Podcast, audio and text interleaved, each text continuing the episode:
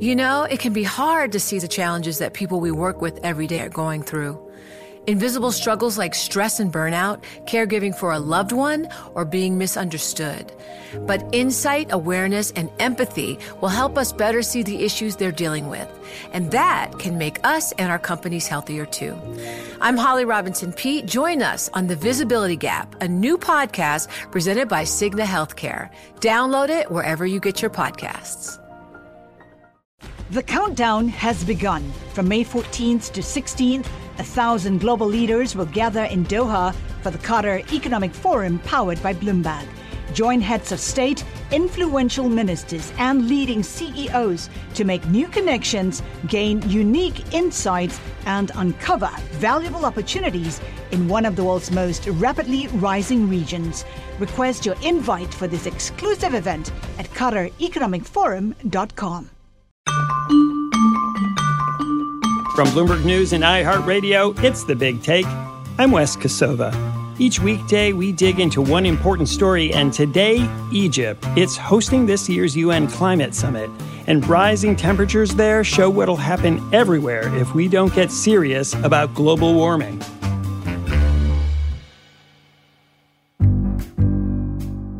Leaders around the globe getting together starting November 6th for the annual UN Climate Change Conference. It's known this year as COP27 because it's the 27th one since the first one back in 1995. The idea, of course, to try to slow the warming of the world. And that is a tall challenge at the moment. With inflation and energy prices soaring, some countries are putting climate promises on hold Mm-hmm. and leaning back into dirty fuel like coal and gas. One of the countries hardest hit by rising temperatures is Egypt. It's getting hotter at twice the pace of some other nations. My colleague, Laura Millan in Madrid, joins me now. She writes about climate and she's covering the conference. Laura, thanks for being here. Thanks so much for having me.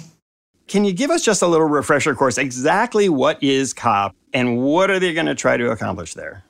COP27 is the most important climate gathering of the year. It's sponsored by the United Nations. And during this meeting, climate negotiators from all the countries in the world meet. The ultimate goal for all of them is to avoid catastrophic climate change. So at the moment, the, the planet is warming at a very fast pace. And if it continues like that, at the end of the century, we will have reached a level of warming of 3 degrees Celsius compared to pre industrial times. So that will make some parts of the world unlivable. The mission of these negotiators is to find measures to cut greenhouse gas emissions in order to lower the level of warming. So in 2015, when the Paris Climate Treaty was signed, which set big ambitious goals for all the world to follow to do exactly what you're saying, and slow the rate of climate change, they set this goal of two degrees Celsius. They were going to try to keep the warming to that rate. And yet, we're seeing it kind of creep above that already in some countries. Is it cynical of me to ask every year they come together, politicians and scientists and activists all have this conversation. It's all very serious, and they come forward with pledges that they sign, and there's big photos taken. And not a lot really happens after that.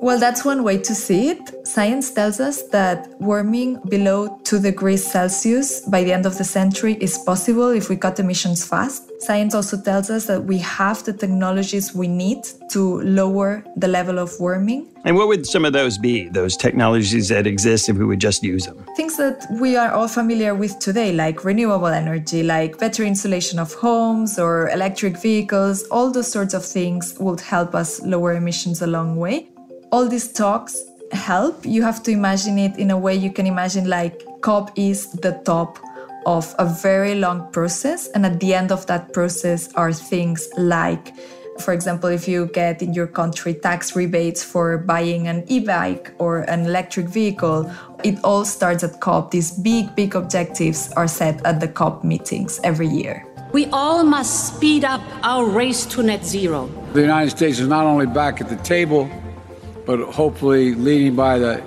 power of our example. France, but more broadly the European Union as well as the United Kingdom, are today uh, ready to meet their commitment. India is the only big economy in the world that has delivered both in letter and spirit on its Paris commitments.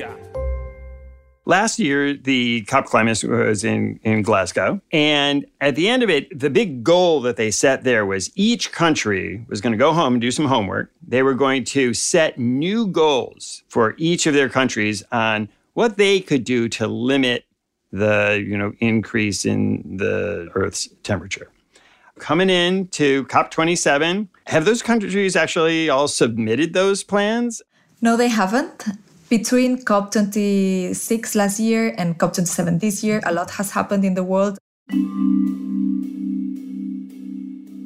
I mean, let's just name them. We have Russia invading Ukraine, which has put a huge pressure on energy and caused energy spikes. We've had huge heat spikes. What else? We've got food shortages, we've got inflation. So, governments across the world have been super busy trying to deal with the immediate problems. Maybe they haven't been as busy thinking about the problems of what happens at the end of the century or in 10, 20, 50 years' time.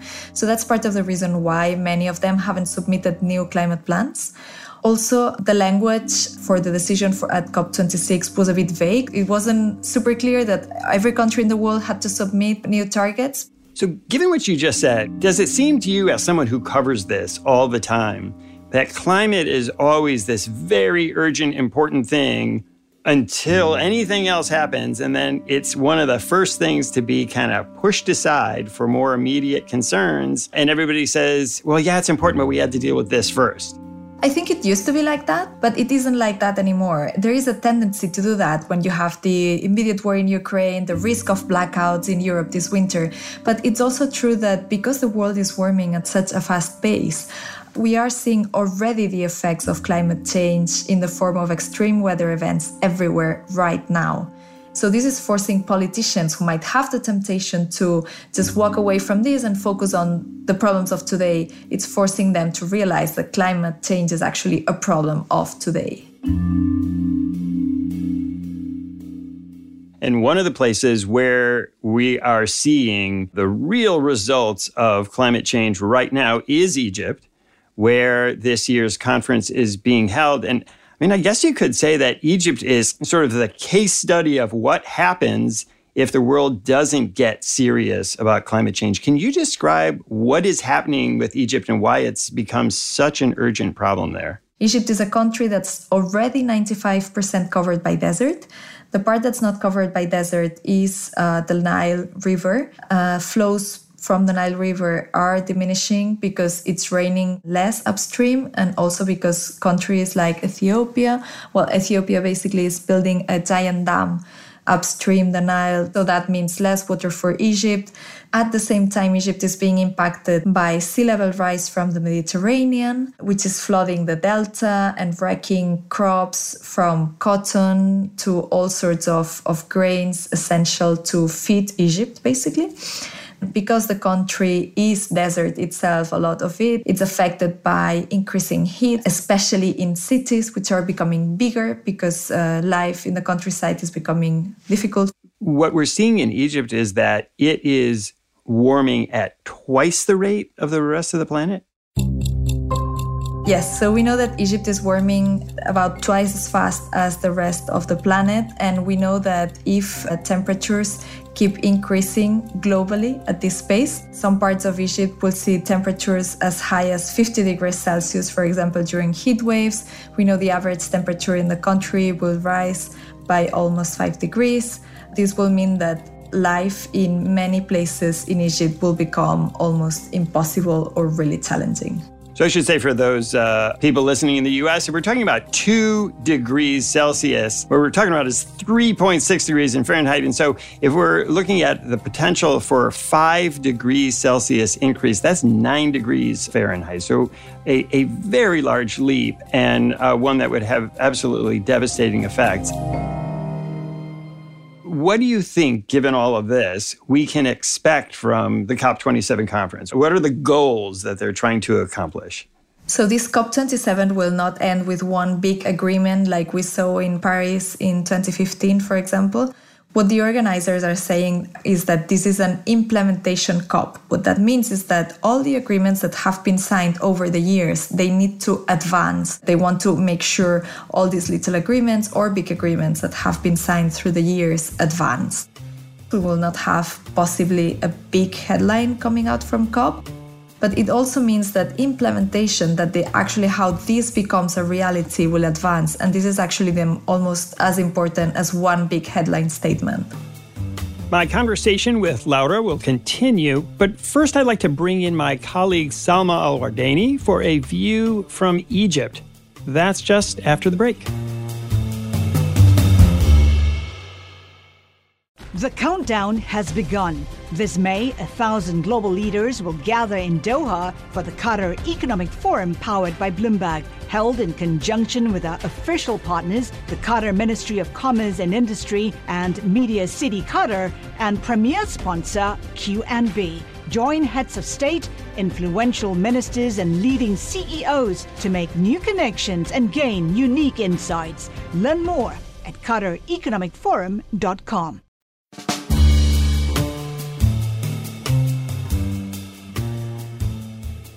We're going to continue our conversation now with Salma El Wardany, energy reporter based in Cairo. Selma, we've been hearing all about how politicians are talking at a very high level about what nations can do working together to slow climate change. You've gone out into Egypt, where the COP27 conference is being held, to talk to people who are experiencing it right now. And Egypt, which is warming faster than the rest of the planet, uh, is seeing the effects that everyone is talking about in these rooms uh, in their everyday lives. Can you tell us what you saw and what people told you? So, farmers, especially in the area where I, I did my story and where most of Egypt's food production and agriculture has been and has been historically that's the delta egypt farmers have lived their whole lives and the lives of the grand grandparents on these lands. And now the Nile is shrinking and the water doesn't reach them anymore. Especially in the case of, of Baltim, the village where my story is, that's the top point in the Delta Strip, which means that it's almost touching the Mediterranean Sea, which also means that it's vulnerable to the soil salinization because of the rise of the sea levels. Salma, you spoke to one farmer, and let's hear just a bit of what he said. The water quality is not helping and it's affecting the soil. I can't give it enough water, so it affects the crops, rice, cotton, and all produce. In the past, we could farm with less water. It was good water. It was 100% fresh Nile water. Now we're drinking treated wastewater. In this whole area of around 5,000 feddans, everyone's drinking wastewater, not fresh water. We've been suffering from this water for more than 20 years. So, yes, this is one of the farmers that I spoke with during my, my trip. His name is Shukri Muhammad Abdel Salam, and what he's talking about is a very is an everyday problem, and it's not just related to agriculture. It's actually related, like what he's saying, to even like the drinking water, the consumption of water. So Baltim is on the last line of it's it's part of Delta, but it's it's pouring into the Mediterranean. So there's there's actually a beach there, and but at the same time there are farmers. The main the main activity is farming there. And because it's very close to the, the, the Mediterranean, the, the water is very salty and the soil is very salty. And there's very scarce water resources, whether it's for irrigation or for consumption, and it's not fit for human consumption. For it to be to be fit for consumption, even they have to do a lot of treatment, and which they not all of them can necessarily afford. And one of the big problems seems to be is salinization, that the water is becoming just extremely salty. Yes, correct. And for that, it means the water, unlike other places, maybe in Egypt, the water is very, very high in salt, which means it needs a lot of treatment and it needs a lot of uh, chemicals to, you know, to, to make it barely, you know, fit for agriculture, let alone drinking. Now, you uh, spoke to the same farmer's son who is also working the land, and he talked about this problem with uh, salt, which is essentially poisoning the water and making it unfit. The salinization is what's harming us the most. It makes us want to leave here and go farm elsewhere, like in the desert, where there aren't high salt levels. Here, the salt concentration is high, both in the soil and in the water. This farming water, as you can see here, is not fit for irrigation or agriculture. When you were there, were you able to see salt uh, just sitting on uh, on top of the land that had uh, essentially been left from the water? Yes, I. It was very, very visible. You can see the white crust all over the the crops it's it's it's very alarming to see. And and it's even for them like for the farmers there even for them it's it's like a new phenomena. Um, and that's after they spent you know the very little savings and the very little money. They spent a lot of money uh, on on treatment and and you know and getting the water almost look like you know fresh water that you would use for irrigation we take matters into our own hands. Our group of farmers living around this irrigation canal collect money from each other, clean the canal, and remove the drainage from it. Then we use the water to grow our crops. Do people like him have faith uh, in the Egyptian government to address this? Obviously, the country is suffering quite a bit. So in Egypt, unauthorized, you have to get up an, an, uh, an authorization to be able to protest. And at the same time, especially in marginalized areas like Baltim. Baltim is, like I said, the furthest point of the Delta line. So the services is not as good as further down on the Delta line. So these people, they lack government services, and the government at the same time is railing from the effect of the war in Ukraine and before that, the pandemic, and there's not enough finances. And that's why you, see, you hear all the time the calls to get finances. And even farmers that I spoke to in this very distant village, they were saying they, they hope that COP27, they'll be able to get like finance and funding for the lands because they need it and because the government cannot afford that. So even these farmers who live far away from where government leaders around the world are discussing this question, even they are aware of COP27 and are actually looking to it to see if something will be done. Yes, yes. I was fascinated. Like they, they're following the news, they know about it very well. Some of them are obviously cynical but a lot of them is following it and they hope that it's, uh, it's going to affect their lives and it's going to avail funds that they need they urgently need to save their lands and save the, the and feed them basically feed their kids if you look down the road five years or ten years from now um, what will happen to agriculture uh, if nothing is done to kind of slow the pace of climate change on uh, the Nile? So, uh, again, the problem in Egypt is that the country's is very dependent on the Nile River. And um, the, the, farming and irrigation is on, about 90% of its fresh water comes from the river uh, rather than the rainfall, as uh, the case in other countries. So, this is now contributing to making Egypt even more vulnerable to climate change due to its primary uh, dependence on the Nile and that's affecting everything. Yields for, co- for food crops are projected to decline uh, due to higher temperature and water stress and increased salinity of irrigation water, which means more exports, which means more pressure on the country's finances and budget. Salma, thanks so much for taking the time to talk to me. Sure, thank you. After the break, my conversation with Laura Millan continues, and we're going to explore some possible solutions to the climate crisis.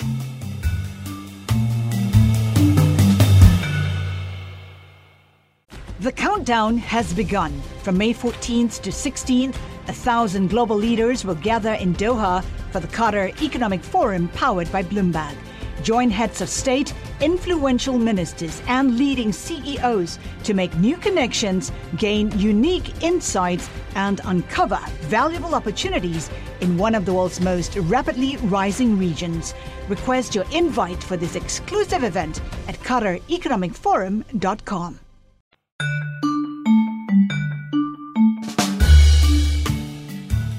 Laura, so we were just listening to some people in Egypt who are suffering the effects of what's happening from climate change right now, seeing what's happening when the Nile is greatly affected and makes it harder to plant crops and just harder to go about daily life. When you look at what's happening in a country like Egypt, which is not a big contributor to climate change, but is suffering the results from other nations, really.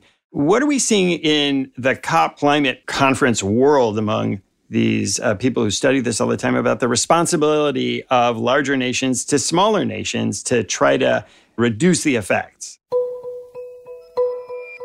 Well, that's actually going to be one of the main themes at COP27 conference this year, partly because, like you say, it's a big issue, but also because the conference is happening in Africa for the first time in a few years. And that always means that these sort of issues have a bigger presence. What's happening and the, what the debate is about is that developing nations have not emitted historically as many emissions, nearly as many emissions as developed nations, as rich nations. So they have contributed comparatively very little to the warming of the planet and yet they're bearing the consequences of that warming disproportionately. These countries are seeking compensation from richer nations and help when it comes to facing these terrible consequences. Will those nations actually pay up? Because there was supposed to be a big payout from richer nations to less wealthy nations for exactly this purpose, and they kind of never paid, right?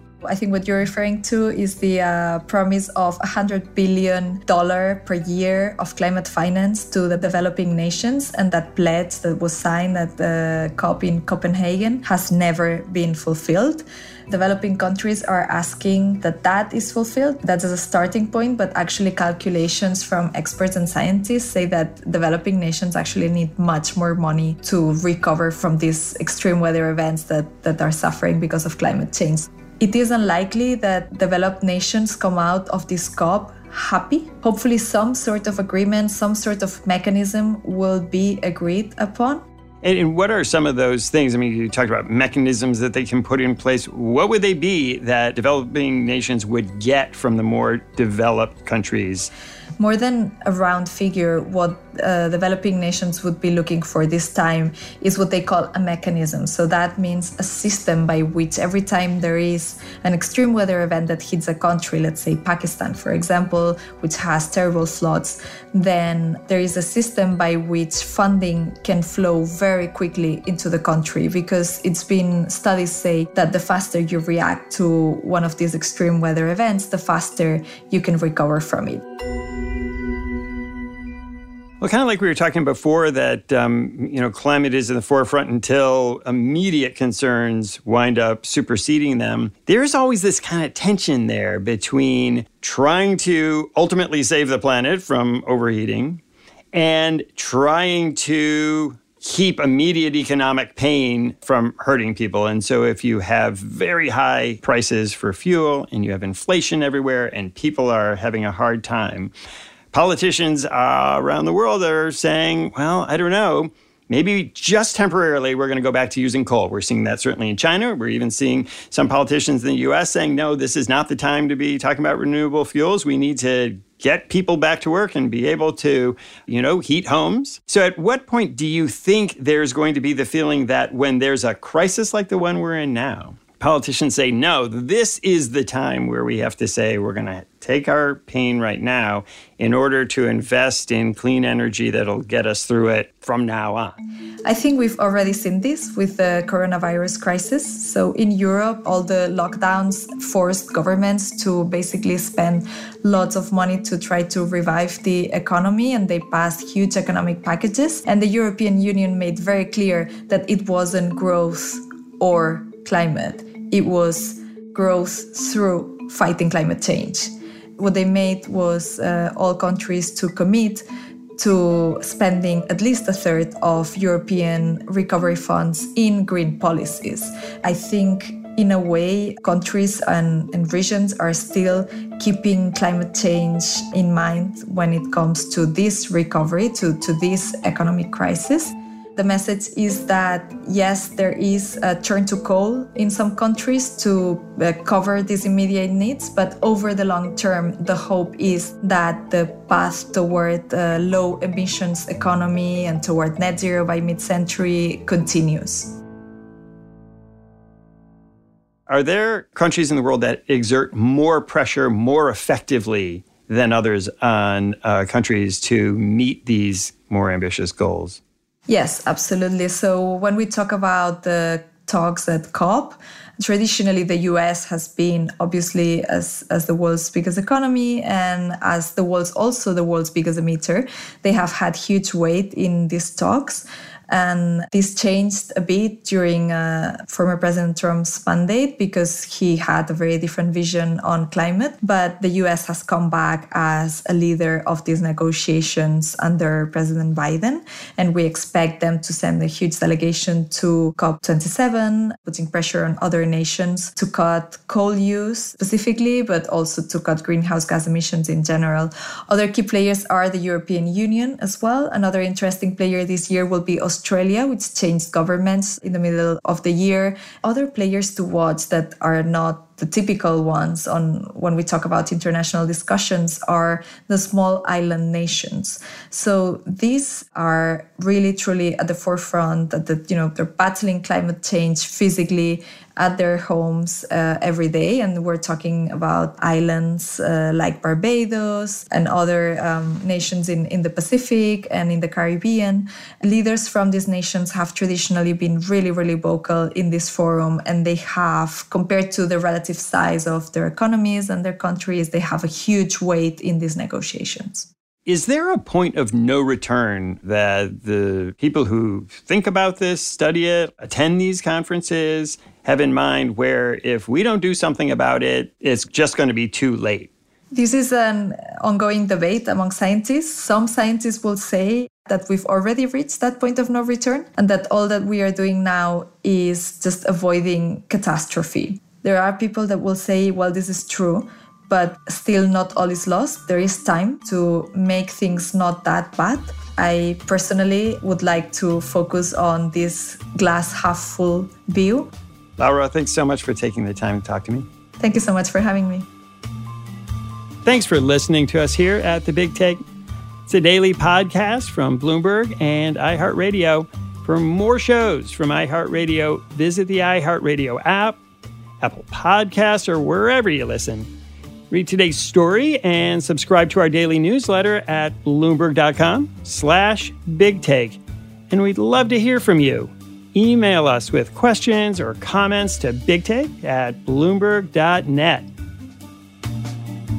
The supervising producer of The Big Take is Vicky Vergolina. Our senior producer is Catherine Fink. Our producer is Federica Romaniello. Our associate producer is Zainab Siddiqui. Hilda Garcia is our engineer. Original music by Leo Sidran. If you want to hear more about what's going on at COP27, check out our sister podcast. It's called Zero. They're heading to Egypt and they'll be reporting all the latest from the conference. I'm Wes Kosova. We'll be back tomorrow with another Big Take.